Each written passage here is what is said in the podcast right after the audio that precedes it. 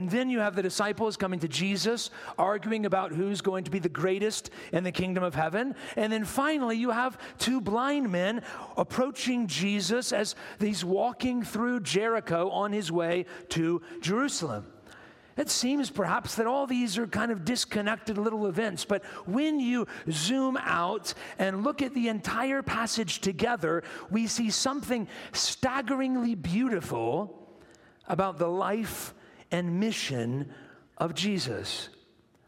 Whether Jesus is talking with his disciples on the road, or confronting foolishness and sin in their lives, or healing two blind men, the center, the heartbeat of Jesus' life and mission is the cross. Uh, that's the big idea. I hope that you'll take away from our text this morning. The cross is the center of the life and mission of Jesus. Now, if you're with us this morning and you're not a follower of Jesus, we're so grateful that you're here this morning.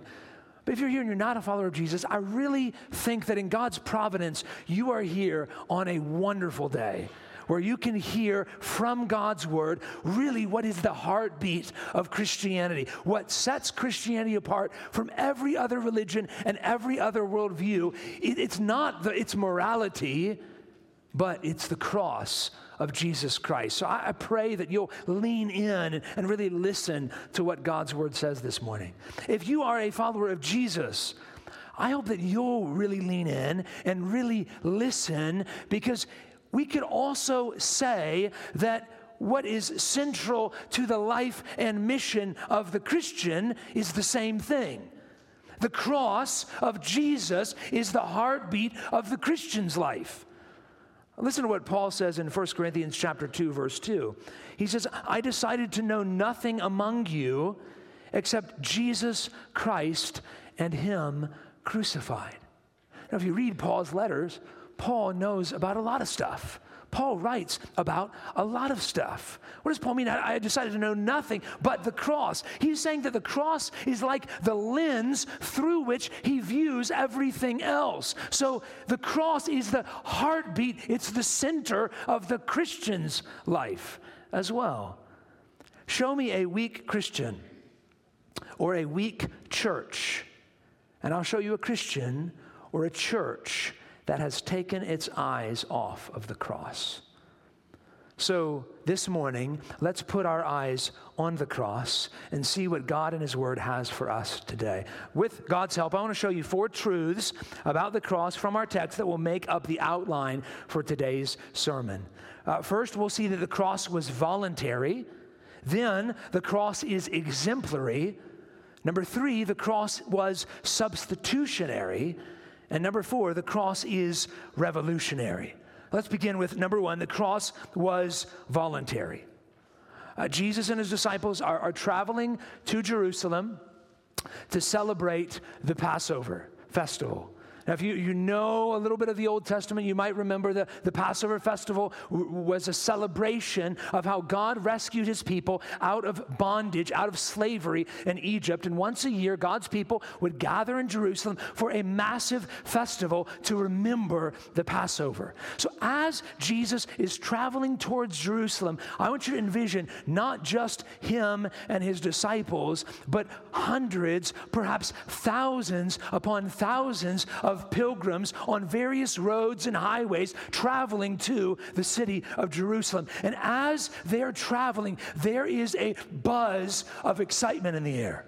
You're going to see it next Sunday in Matthew 21 because as Jesus walks into the city, there are people screaming and shouting his name. They're taking off their jackets and palm branches and they're laying them on the ground in front of him. They're crying out, Hosanna, blessed is he who comes in the name of the Lord. There is this, this, this palatable excitement in the air as Jesus is walking towards Jerusalem. Everybody thinks this is the time. Now, the king is entering the royal city, David's city, and he's going to march to his throne and he's going to overthrow Rome, and we're going to be liberated. But Jesus pulls his disciples aside to teach them what's going to happen when he gets there. Look at verse 17 of Matthew chapter 20. And as Jesus was going up to Jerusalem, he took the 12 disciples aside, and on the way he said to them, See, we are going up to Jerusalem. And the Son of Man will be delivered over to the chief priests and scribes, and they will condemn him to death and deliver him over to the Gentiles to be mocked and flogged and crucified. And he will be raised on the third day. This is now in Matthew's gospel the third time that Jesus has predicted his death.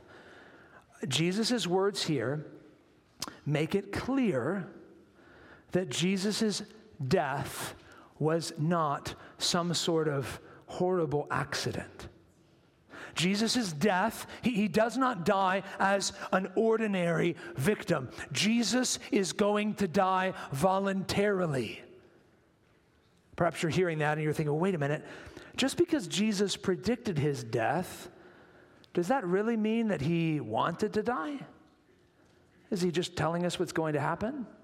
Haven't there been some people that have predicted their deaths in advance before? On the night of April 4th, 1865, Abraham Lincoln had a nightmare. According to sources, Lincoln dreamt that he was in the White House and he heard weeping in the East Room. He followed the sound and he found a casket surrounded by a grieving crowd. And when Lincoln asked who was in the casket, Someone replied, It's the president. He was killed by an assassin. Lincoln immediately woke up, told his wife, told a few close friends, and 10 days later, Lincoln was assassinated. But the death of Lincoln and the death of Christ are worlds apart. Lincoln may have dreamt about his assassination, but he didn't dream about how he would die. He didn't dream that he would be shot at Ford's Theater by a Confederate sympathizer named John Wilkes Booth. If he did, then Lincoln wouldn't have gone to the theater that night, or his security would have been bolstered for that. But Jesus, as he is marching towards Jerusalem, he tells us how he is going to die and who is going to do it. Yet nothing was going to stop Jesus' voluntary death for the sins of his people. And Luke's gospel, Luke chapter 9, verse 51 says, When the days drew near for him to be taken up, Jesus set his face to go to Jerusalem. In other words, from that part on in Luke's gospel, Jesus is focused on the cross. Or Jesus says this in the Gospel of John, chapter 10 For this reason the Father loves me, because I lay down my life that I may take it up again. No one takes it from me, but I lay it down of my own accord. I have authority to lay it down, and I have authority to take it up again. This charge I have received from my Father. The cross was certainly a horrible reality, and yet it was voluntary. Jesus chose to endure the cross. If you're in this room this morning and you're not a follower of Jesus, I would encourage you to let the voluntary message of the cross sink in this morning. Because what this means for you is that you are not too far gone. Whatever hardships you're facing in, the wor- in your world today, whatever difficulties, whatever sufferings, you might feel like that I cannot endure these things, and yet God sent his son to die on a cross on purpose for you. And if he did that, bearing the names of his people on the cross, then you are not too far gone for him to redeem you. He's calling you to Himself today if you'll simply turn from your sins and trust in Him. The cross is the center of the life and mission of Jesus because the cross was voluntary. Number two, I want you to notice how the cross is exemplary. The cross is exemplary. Now, before we look at the, this next section in Matthew's gospel, you need to pay attention to something for just a moment. Heaven and hell hang in the balance on what we're about to look at in these verses. Here's what I mean You will condemn yourself to hell, friend, if you follow Jesus' example in his suffering before you receive his suffering as a gift. Martin Luther put it this way the chief article and foundation of the gospel is that before you take Christ as an example, you accept and recognize him as a gift. So before you do something for God, you must receive something from God. Don't listen, okay, now I need to start being like Jesus before you've received Jesus and what he did for you on the cross. If you're a Christian, this is for you. If you're not a Christian, just you have my permission to zone out for a couple of moments and then come right back in. Because before you receive him as a gift, you cannot follow him as an example. So, Christians, let's look at verse 20. Beginning of verse 20, the mother of the sons of Zebedee came up to Jesus with her sons, and kneeling before him, she asked him for something. And he said to her, What do you want? And she said to him, Say that these two sons of mine are to sit, one at your right hand and one at your left, in your kingdom. Jesus answered, You do not know what you are asking. Are you able to drink the cup that I am to drink? They said to him, We are able. He said to them, Remember, I'm sorry, he said to them, You will drink my cup, but to sit at my right hand and at my left is not mine to grant, but it is for those for whom it has been prepared by my Father. And now I want you to remember the context of this interaction between Jesus and his disciples. He just told them when he goes to Jerusalem, he's going to be flogged, he's going to be crucified, He's going to be arrested and tried and falsely accused. He just told them all of that. And in the context of that, these two disciples, James and John Zebedee, with their mom to sweeten the deal, come to Jesus and say, By the way, can we have some really nice seats in heaven? It's kind of like me saying to Holly how hungry I am as she's delivering our baby. Right? The context just doesn't make sense. But before we're too hard on the Zebedees, I want you to notice the faith in their question. This is not the question of an unbeliever. This is the question, this is the request of someone with great faith in Jesus. You say, What do you mean? Well, they believe that Jesus is a king. They believe that Jesus really has a kingdom. They believe that Jesus has the authority to grant positions of power and authority in his kingdom. They're probably thinking that he's about ready to establish his kingdom in Jerusalem, and they're wanting to get first in line for the good seats around the throne. They really believe that Jesus loves them and wants to hear their requests. And they really believe that they can talk to Jesus about anything, no matter how selfish or silly to us those requests might seem. The problem with James and John Zebedee is that they have forgotten that following Jesus means following him in suffering. So when Jesus asked them, Are you ready to drink the cup that I'm going to drink? He's asking them, Are you ready to endure the suffering that I'm going to endure? And what did James and John say? We're ready. Fire away. Maybe even picture a smile on their face as they say it. The reality is, as they enter into Jerusalem, and really just a few days from this very account, they're going to be in the garden as Judas and the Roman soldiers come in to arrest Jesus. And what are James and John going to do? They're going to run away. They're going to run away. They glibly can say, We're ready to drink the cup of suffering, and yet they're really not ready, are they? R- rather than worrying about where they sit in heaven, something that Jesus says is the Father's business, James and John need to prepare themselves for what awaits them here. And yet, despite Jesus correcting them on this, the disciples still don't really get it. Look at verse 24 with me. When the ten heard it, they were indignant at the two brothers. Now, we can't say for sure, but my guess is that the, the, disciples aren't angry because James and John asked this. They're angry because they didn't get to ask first.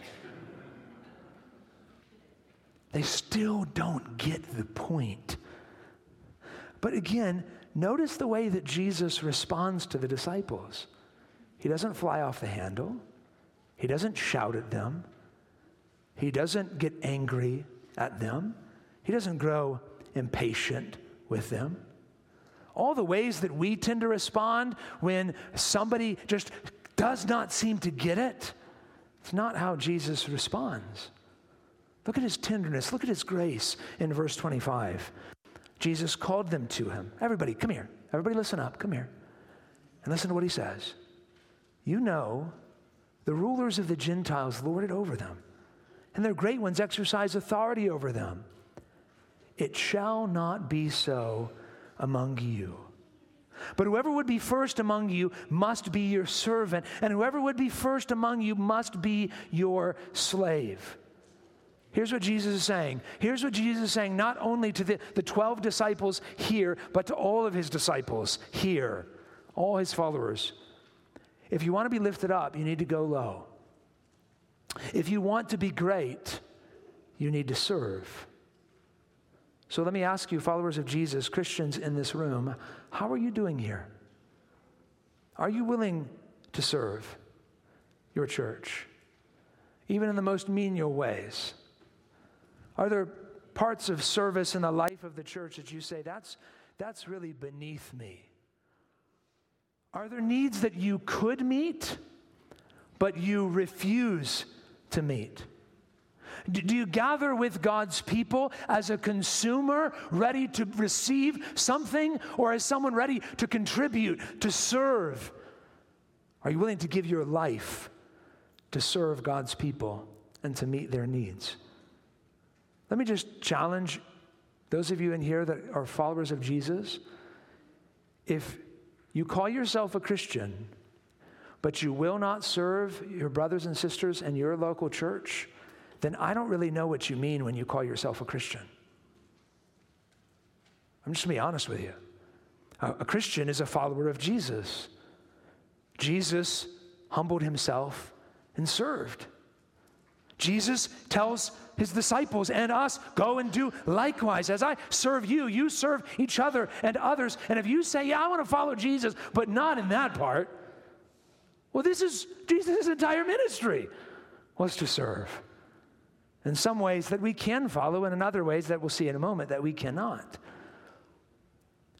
Christian, let me ask you again are, are you willing to follow Jesus' example even when it means carrying a cross? See, Jesus, when he talks about this cup of suffering, he's inviting his disciples to see something about what it means to be a Christian. What it means to be a Christian is to carry a cross. What it means to be a Christian is to, in this life, suffer in our pursuit of Jesus that we might receive our best life, not here, but there. So, to the singles in this room, are you trusting your desires to Jesus? Do you believe that He is good even if there are desires in your life that are unmet? You're willing to trust that He's good. To the married in this room, are you willing to be faithful to your spouse and put their needs above your own needs? Are you willing to die to yourself so that you might serve your spouse or your children? To the kids in this room, kids, if you listen up for a second, are you willing to honor mommy and daddy even when it's really hard, even when they tell you to do something you don't want to do? Those of you that are suffering in this room, are you willing to trust that God is good even when life hurts? That's what it means to drink the cup of suffering. Uh, First Peter chapter 2 verse 21 puts it this way for this to this you have been called because Christ also suffered for you leaving you an example so that you might follow in his steps. The cross is the center of the life and mission of Jesus and it's an exemplary cross. No, we can't follow Jesus' example on the cross in everything. Well, we are called to follow him and follow his example as we suffer so that others might be served. We're willing to do that, Christian. Third truth about the cross that we need to understand is that the cross was substitutionary. All right, if you're in this room and you're not a follower of Jesus, now it's time to tune back in. This is the part, this is the where we start in our relationship with Jesus. We do not start by looking to Jesus as an example to follow, but by looking to Jesus as a gift to be received. Jesus died as a substitute. As Jesus is rebuking the disciples and their shallow understanding of the cross and what they're called to do, look at what he says in verse 28, in what may be the most important verse in Matthew's entire gospel. Matthew 20, verse 28.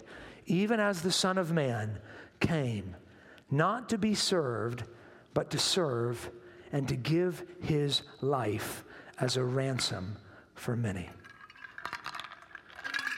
I want us to zoom in for just a moment on that one verse so that we can take the entirety in of what Jesus is saying here. Uh, three key truths. If you really want to understand Matthew 20, 28, if you really want to understand the gospel, if you really want to understand Christianity, here's three key truths you need to understand. Truth number one because God is love, he must hate sin. Because God is love, he must hate sin. Maybe that sentence sound, sounds strange to you. I mean, love and hate are opposites, right? I mean, if God is love, why does he have to hate anything?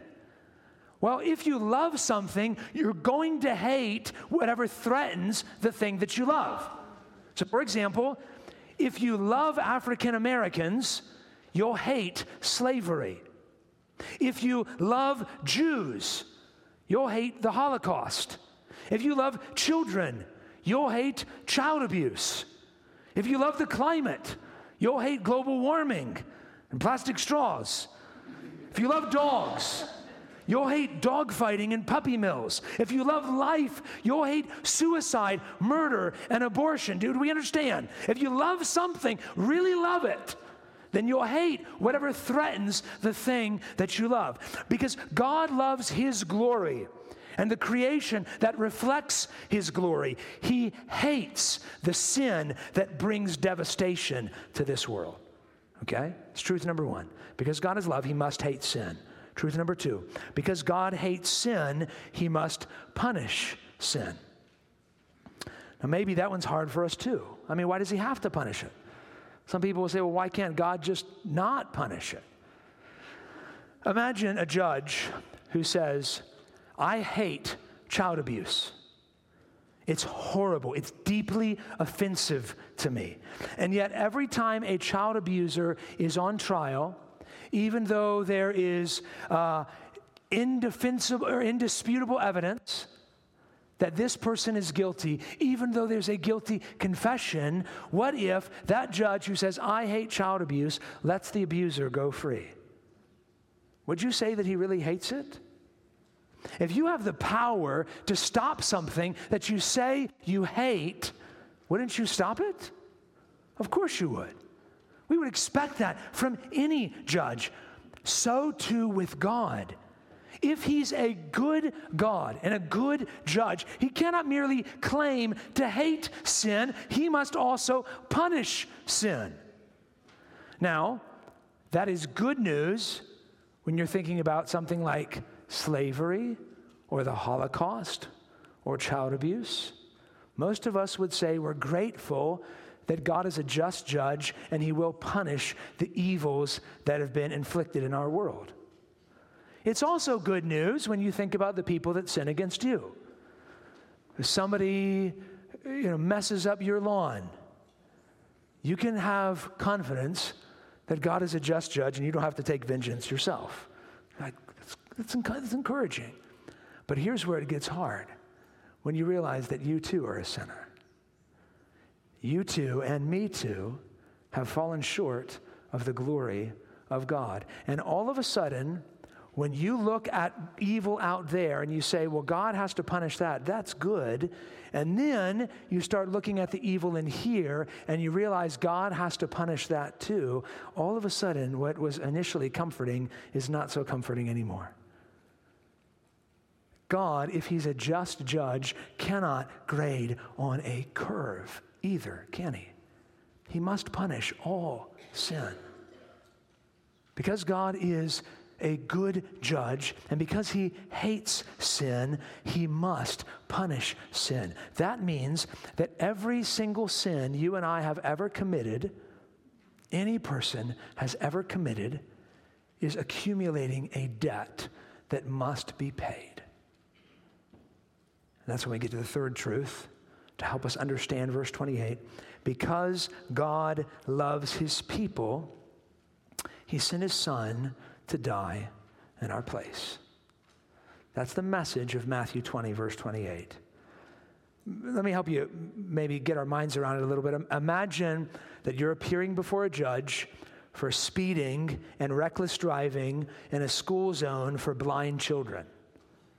There's indisputable video evidence that uh, places you at the scene You've already confessed your guilt. There's multiple witnesses. There is no question that you are guilty. And because your, your speeding seriously endangered these blind children, the sentence is either a $100,000 fine or a year in jail. Now, anyone have an extra $100,000 lying around? If so, see me after the service. Just kidding. Most of us probably don't. We have a building fund we got to talk about, but that's another issue. Most of us probably don't have an extra $100,000 lying around. So if you have that fine, pay it or go in prison for a year. What's happening to most of us? Prison. Unless somebody walks into the courtroom and pays your fine. Look again at Matthew 20, 28. The Son of Man came not to be served, but to serve and to give his life as a ransom for many. When you hear that word ransom, what do, you, what do you think of? You probably think about a ransom payment paid to set someone free who's been kidnapped, right? Well, the word ransom in Jesus' day was used similarly. It was used uh, to describe the price that was paid to set someone free from slavery. So, what Jesus is saying is, I'm the one that is walking into the courtroom and paying your fine. This is exactly what was prophesied of him in Isaiah 53, verses 4 to 6. Surely he has borne our griefs and carried our sorrows. Yet we esteemed him stricken, smitten by God, and afflicted. But he was pierced for our transgressions, he was crushed for our iniquities. Upon him was the chastisement that brought us peace, and with his wounds we are healed. All we like sheep have gone astray. We have turned everyone to his own way, and the Lord has laid on him the iniquity of us all. What is this teaching? That on the cross, Jesus is paying our fine. He is enduring the punishment that we deserve to pay. Now, there are, of course, several differences between what Jesus did on the cross and our courtroom illustration. Our sin is far worse. In our illustration, you endangered some children, but you didn't hurt anybody. But in reality, by your sin, you have committed cosmic treason against the most precious being in the universe. The stakes are far higher. In our courtroom illustration, what was at risk was a year in jail. But what awaits you if you will not repent and believe in Christ is eternity separated from Him in a place called hell. And the price that was paid is far greater. In, in our illustration, someone pays $100,000 so that you can go free. But Jesus gave his life on the cross. So, how do we respond to this? Just like in the courtroom, if someone offers to pay your fine, you have to receive that payment. You must receive Jesus' payment as a gift. The Bible says we do that by repenting and believing, by turning from our sins and trusting in Jesus. So let me invite you this, in this room this morning. If you're not a follower of Jesus, would you today turn from your sins and trust in Jesus? You can do that today. You can do that right in your seat. If you're in this room and you're a follower of Jesus, and you have received Jesus' death as a gift, his cross as a gift, here's what you and I must never, ever do never, ever, ever try to pay Jesus back. If someone paid $100,000 to let you out of jail, you might spend the rest of your life trying to pay back that debt. But trying to pay back the debt of the cross cheapens the cross. It's a debt you could never repay. So, what do we do with our lives then? We, we, we follow Jesus, just like the song says, My chains fell off, and I rose, went forth, and followed him. Why? Out of gratitude, not to earn anything, not to pay him back, not because we're in his debt, but because we love him. We want to follow him. He paid the price to set us free. Why wouldn't we follow him? That's how we follow Jesus. That's why we follow Jesus, not to earn anything, but to show our affection and praise for Him because He's worthy. The cross is the center of the life and mission of Jesus because the cross was substitutionary. And finally, the cross is revolutionary. Uh, as Jesus is walking and talking with his disciples, continuing towards Jerusalem, he's, he's marching towards the cross. They encounter two blind men sitting by the roadside. We'll pick up in verse 29. And as they went out of, of Jericho, a great crowd followed him. And behold, there were two blind men sitting by the roadside. And when they heard that Jesus was passing by, they cried out, Lord, have mercy on us, son of David. And the crowd rebuked them, telling them, Be silent. But they cried out all the more, Lord, have mercy on us, son of David. Now, in order to grasp exactly what's going on, it helps to understand how blind people were often treated in Jesus' day. If you were a man and you were blind, you would often be sold into slavery. If you were a woman and you were blinded, you would often be sold into prostitution. Blind babies were often abandoned and left to be eaten by wild animals. There was even an old Middle Eastern proverb that expressed the way that people in Jesus' day felt about blind people, and it goes like this When you see a blind man, kick him. Why should you be kinder to him than God has been? That, that, sort of mistreatment is evident in the crowd, isn't it? They're crying out, Mercy, Jesus, mercy, help us. And they're saying, Be quiet. Don't make so much noise. Why are you bothering him? Leave him alone. He doesn't have time for you. I wonder if there's anyone in this room that can relate with the two blind men in this story. You feel broken, cast off, unwanted, cursed, unwelcome. The sad reality is that the world often casts out people in that condition. An even sadder reality is that sometimes God's people do the same thing. We don't know for sure, but perhaps the disciples were some of the people that were telling these blind men to be quiet. But here's what we do know that's not the way that Jesus treats us in our need. Look at how Jesus responds in verse 32. And stopping, Jesus called them and said, What do you want me to do for you? And they said, Lord, let our eyes be opened. And Jesus in pity, touched their eyes, and immediately they recovered their sight and followed him. One thing that's significant about this healing of these blind men is that if you read through the Bible, you'll find all sorts of miracles done by all sorts of people, but only Jesus heals the blind. Only Jesus heals the blind. Why? Because there, there's something, I think there's, there's something, uh, an example for us in our condition. Because apart from Christ, we too are blinded by our sin. We're enslaved to our sin. And Jesus opens up our eyes so that we might see. Now, if, just if you could, imagine that you, you had the ability to heal the blind. And just imagine the temptation that might happen if you're in Jesus' shoes right here at this point in the story. On the one hand, we might think, I'm on my way to die on a cross to save my people. Do you think I have time to mess with a couple of blind men? Don't you realize I got bigger things to do? I don't have time to stop for these guys. That might be one temptation. The other temptation might be the opposite to see, wow, these blind men, nobody else can heal them, but I can. Maybe I should just not worry about the cross. There's a lot of good I can do here in Jericho. But Jesus does neither of those things.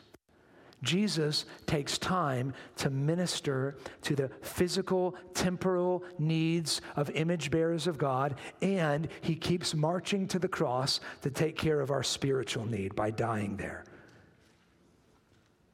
When we truly understand the revolutionary message of the cross, we are free to love like that too.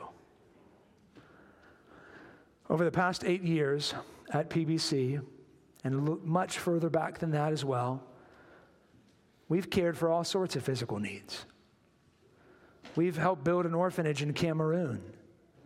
We've given to earthquake victims in Haiti and Afghan refugees in our own area.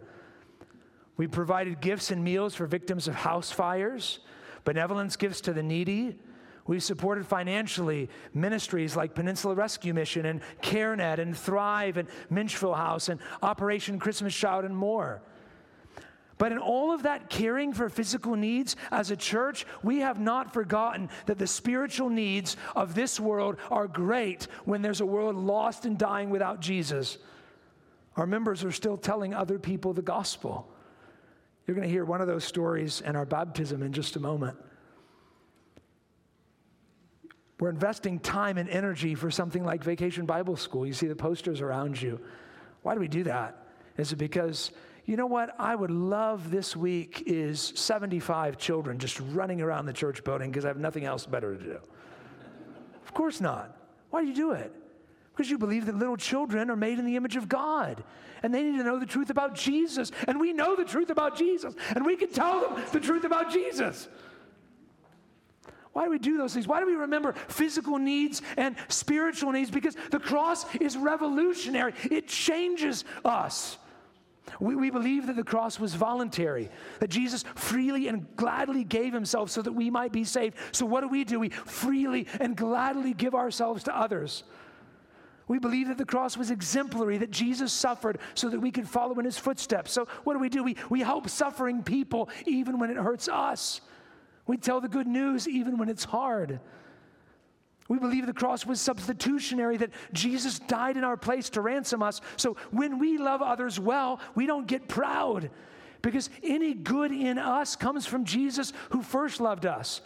And when we love others poorly, we're not crushed because all the bad in us was paid for on the cross. We believe that the cross was revolutionary, that Jesus' death changes everything. So, our goal is to know the cross better, to study it, to meditate on it, to sing about it, to rejoice in it until the day that we see Jesus face to face. And guess what, Christian? On that day, you're still going to sing about the cross. And on that day, perhaps, or maybe some days later, or maybe thousands of years later, you one day might bump into James and John, the sons of Zebedee. They might not be sitting on Jesus' right hand and left hand, but they will be able to tell us about how they did indeed eventually drink the cup of suffering that Jesus predicted. James could tell you about how he was the first of the disciples to die a martyr's death when he was beheaded by King Herod in Acts chapter 12. And his brother John might say, Yeah, James, but I was the last one to be killed as a martyr. Church history tells us that John was boiled in hot oil and then died as an exile on the island of Patmos, suffering the wounds from his affliction as a follower of Jesus. What transformed these men from at one point in the story bringing their mommy to Jesus so they can get special permission to sit on the right hand and left hand in heaven to men that are willing to die for the cross. What changed? They saw Jesus die and they saw him rise from the dead.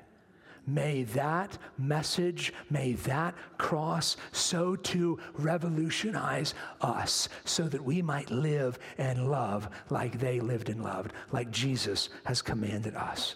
Would you pray with me? Father, we thank you for the gift of your beloved Son. We thank you, Jesus, for loving us so much that you, for the joy that was set before you, endured the cross, despising its shame and we thank you that there is coming a day when every knee will bow and every tongue will confess that Jesus Christ is Lord to the glory of God the Father. May any in this room that don't know Jesus personally, may they bow the knee to him now. May they turn from their sins and trust in this Jesus now. And for those of us who are your people, may we faithfully follow you Drink the cup of suffering as you give it to us. Follow in your footsteps and suffer and serve, not in anger, not in frustration, not in impatience, but out of joy because we love you. Do all these things and more in us and through us and for your glory. In Jesus' name we pray. Amen. Would you stand as we sing together?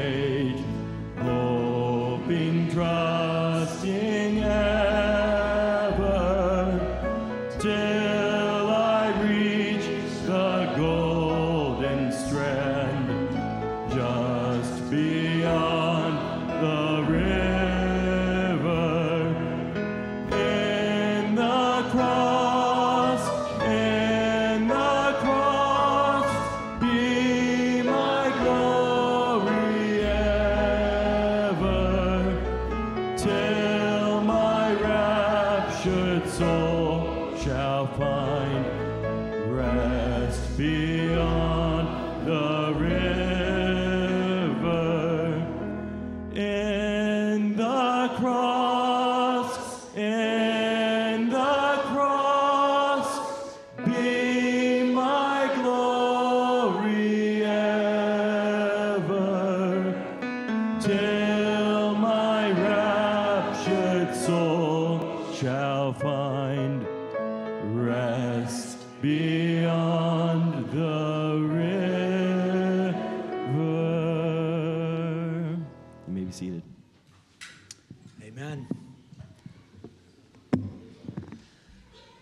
Anytime we come to celebrate a baptism, it's appropriate for us to remind ourselves what baptism is.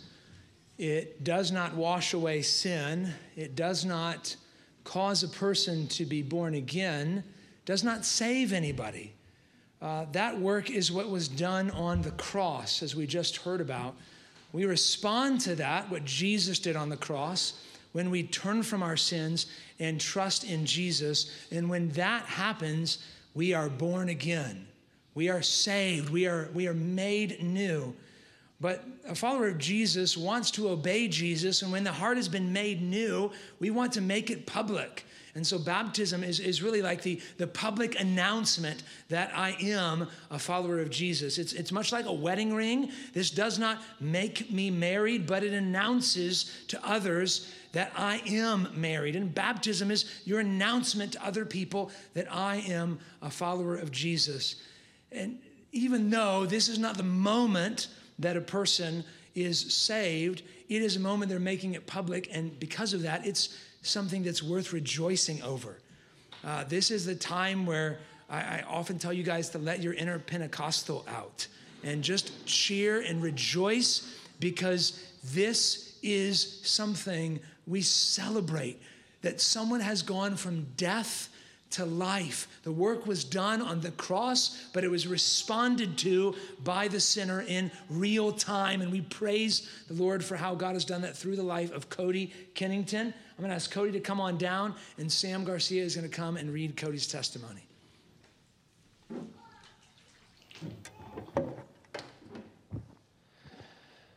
I grew up knowing things about the Bible, but throughout my life, I didn't have a relationship with Jesus.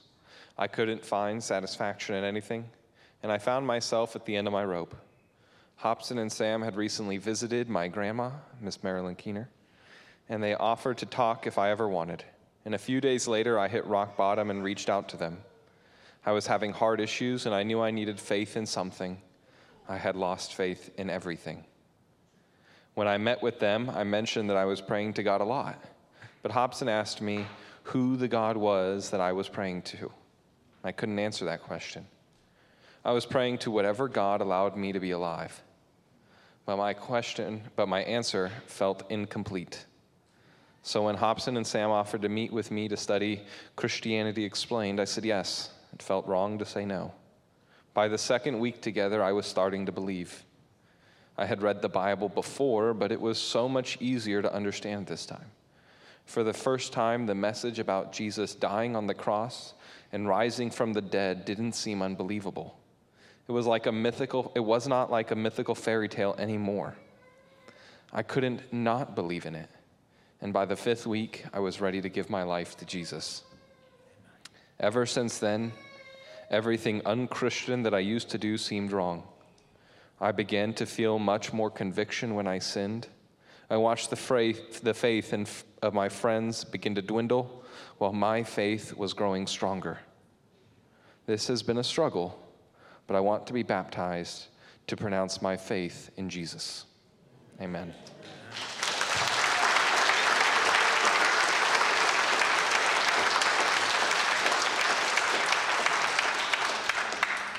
Cody, we've heard your story. We see the big smile on your face. Have you turned from your sins and put your faith in Jesus and what he did on the cross? I have, And do you believe that he rose from the dead so that you can have life and hope in him? and I do.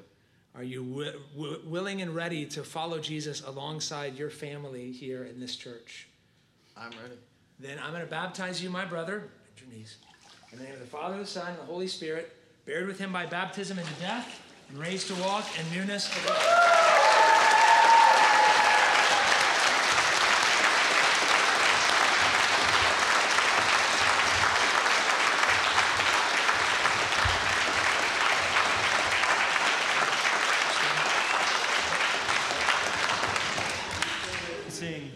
Doxology. Praise God from whom all blessings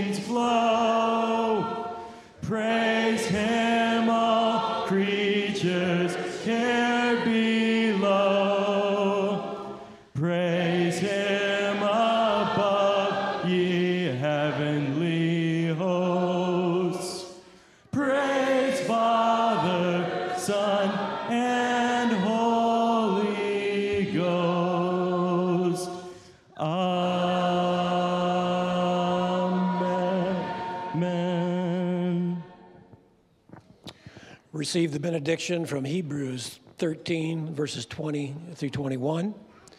Now may the God of peace, who brought again from the dead our Lord Jesus, the great shepherd of the sheep, by the blood of the eternal covenant, equip you with everything good that you may do his will, working in us that which is pleasing in his sight through Jesus Christ, to whom be glory forever and ever. Amen.